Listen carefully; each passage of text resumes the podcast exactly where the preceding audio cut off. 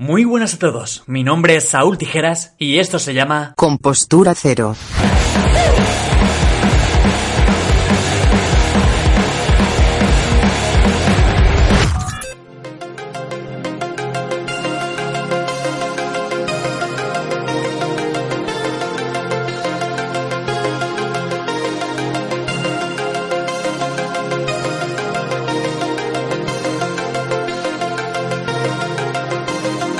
Bienvenidos gente a un nuevo episodio, un nuevo eh, entra, porque esta es tu casa y acomódate ya.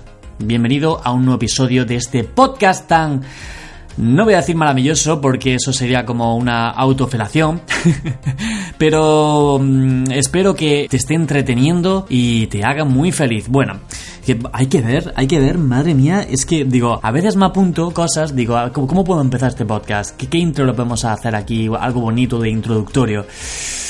Y veo que se me va mucho la pinza, pero bueno, supongo que en esencia este podcast va, va de eso. El micro está grabando y aquí divagamos un poco. Bueno, no vamos a divagar porque yo quiero hacer este podcast sobre algo en concreto y es sobre una película. Una película llamada Bandersnatch. ¿La has visto? ¿Te suena? Vale, digamos que Banders, Bandersnatch, ¿lo estaré diciendo bien? Yo creo que sí. Digamos que es un episodio pis- especial de la serie Black Mirror. Esa serie yo creo que sí te puede sonar mal, más, ¿no? Hay que, hay que ver cómo me trabo. En fin, es un episodio especial de la serie Black Mirror, una serie que, a ver, yo no es que sea muy fan y tampoco me he visto todos los episodios, pero sí que he visto algunos episodios y digo, hostia, me han hecho mucho tirín, sobre todo uno en especial, que a lo mejor los mayores fans de esta serie recordarán. Eh, Bueno, para empezar, esta serie, digamos que trata sobre distopías futurísticas, cosas así, digamos que te ponen situaciones en las que la sociedad puede llegar y, hostia, por un lado es muy siniestro, pero también es como agradable un poco de ver, no sé, tiene como una temática ahí rara que es como, mm, por un lado como, hostia, por otro lado, oh. Y bueno, hay un episodio en concreto, ¿veis cómo me explico? Soy increíble.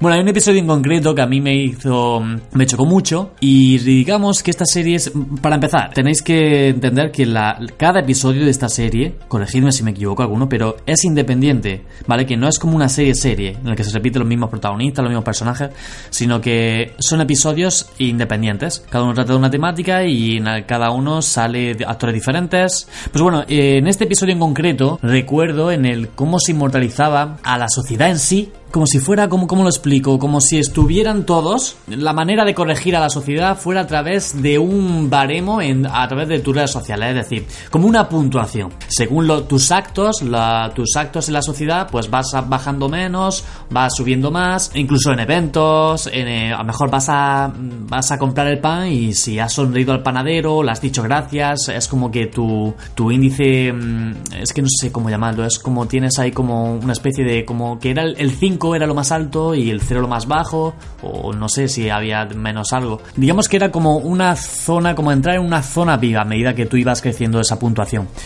Y si por alguna casualidad pues iba bajando, pues era como que, por venir a describírtelo de alguna manera, serías como un vagabundo, por así decirlo. Si tuvieras un 0,5, un 0,6, poniendo que el 5 era alto, el 5 sería como eras eh, la persona más estupenda y maravillosa del mundo. Bueno, ese episodio la verdad es que me chocó mucho porque digo, hostia, esto no está muy lejos, ¿vale? De que en nuestra, en nuestra sociedad eh, posiblemente se pueda mm, implantar. De hecho, creo que ya en China hay una especie de... No sé muy bien realmente cómo funciona, pero a medida que el comportamiento del ciudadano eh, va siendo ejemplar o va siendo correcto, es como que le da una puntuación. Y si vas siendo incorrecto, si tú robas, si tú haces cualquier chacanería, pues te va bajando y en función de eso, pues tus hijos no, no pueden acceder a de- determinadas escuelas, eh, tú no puedes acceder a determinados... Sí, viene a ser un poco como la serie, ¿sabéis? Y es un poco como... Es muy surrealista, la verdad. Surrealista, pero que ya está siendo realista, realmente. Bueno, la, la película en sí de la que quiero hablar, como ya he dicho, es un episodio espe- especial de esta serie. En formato película. ¿Qué tiene de especial esta película? Bueno, esta fue estrenada en Netflix el 28 de diciembre, creo. El director, eh, lo tengo apuntado aquí, es David Slade, y, y está protagonizado por Fionn Whitehead. Mm, perdonadme por, por cómo he pronunciado esto y sí, matadme desde ahí, desde, desde donde me estáis escuchando.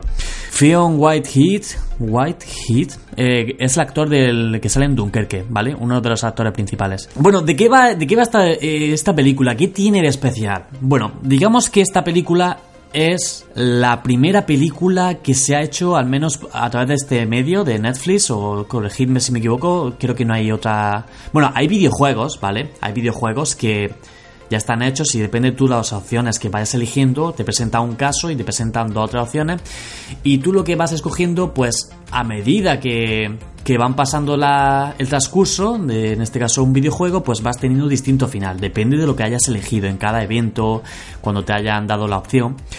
Pues bueno, esto se ha extrapolado a una película, a Bandersnatch. ¿De qué va esta película? Para empezar, os voy a introducir un poco. Eh, digamos que está protagonizada por un chaval que se llama Stefan.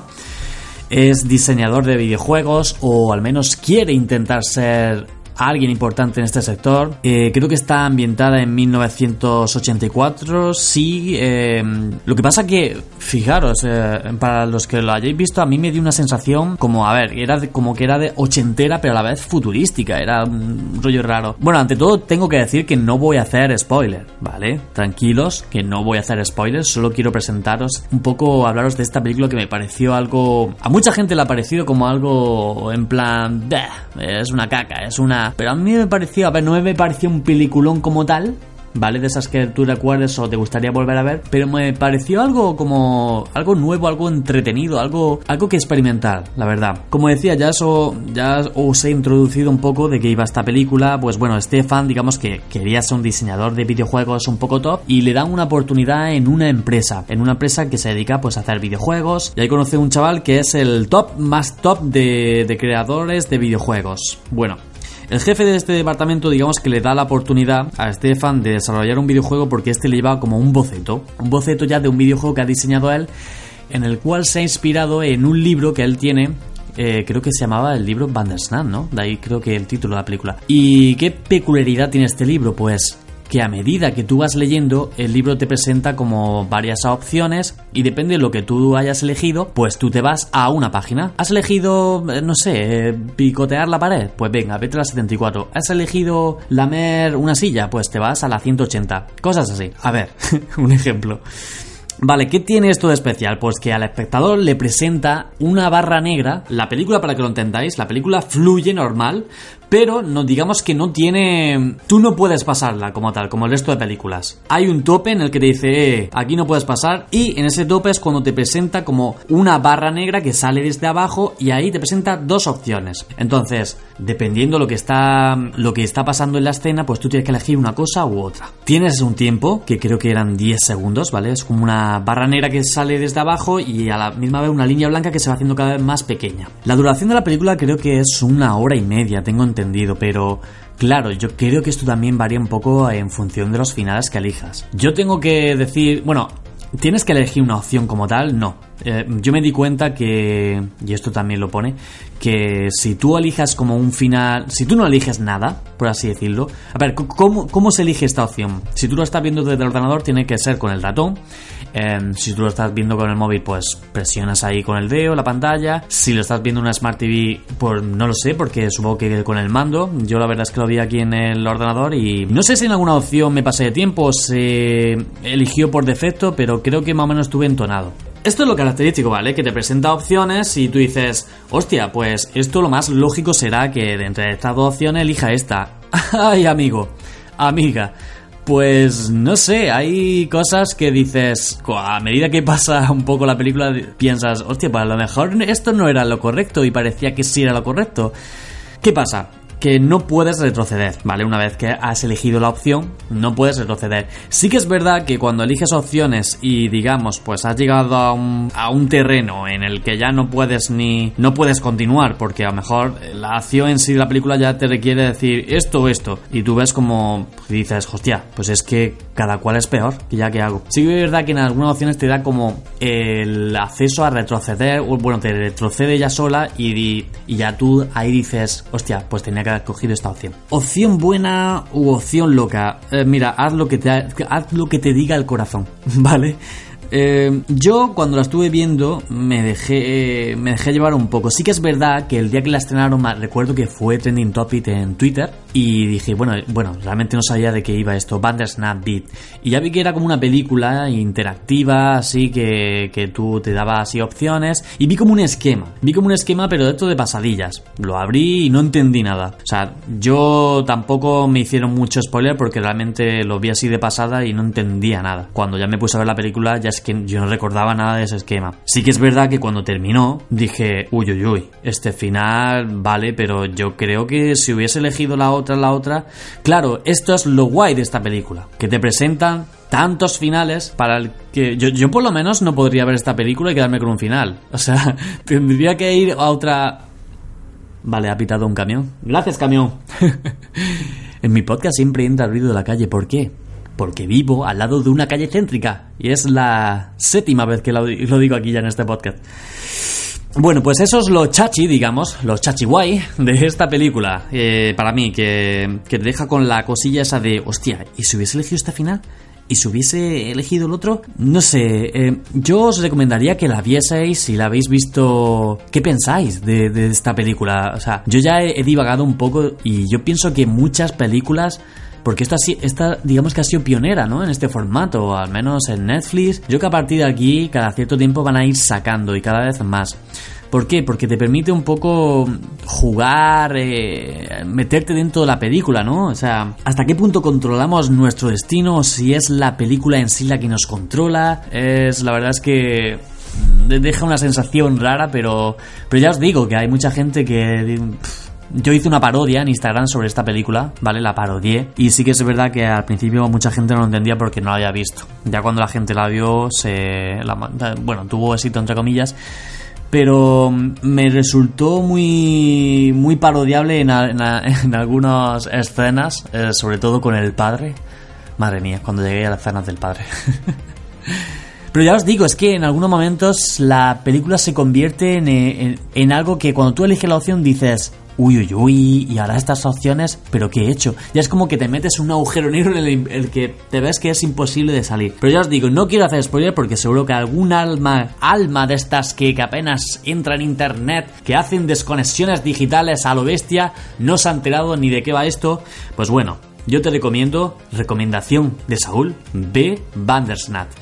Y como ya has dicho, yo creo que el futuro va ahí un poco um, en este, en este plan. Eh, sí que es verdad que esta película realmente yo, yo pensé, digo, ¿esto cómo se lleva al cine, tío? Si se pudiera llevar. Es decir, hay 200 personas en una sala, te presentan dos opciones. Yo lo estoy pensando y digo, vale, pues a lo mejor ponen como una especie de mandos en la silla y después hacen como, no sé, eh, el 70% que haya elegido esto, pues venga, la mayor opción, el por mayor porcentaje, seguimos. Claro, pero es que después la gente como se cabrearía, ¿no? Diría, hostia, pues yo no he elegido esto, ¿por qué hemos, por qué hemos tenido este final? Y es como que saldría la película diciendo, devuélveme mi entrada, que vaya porquería.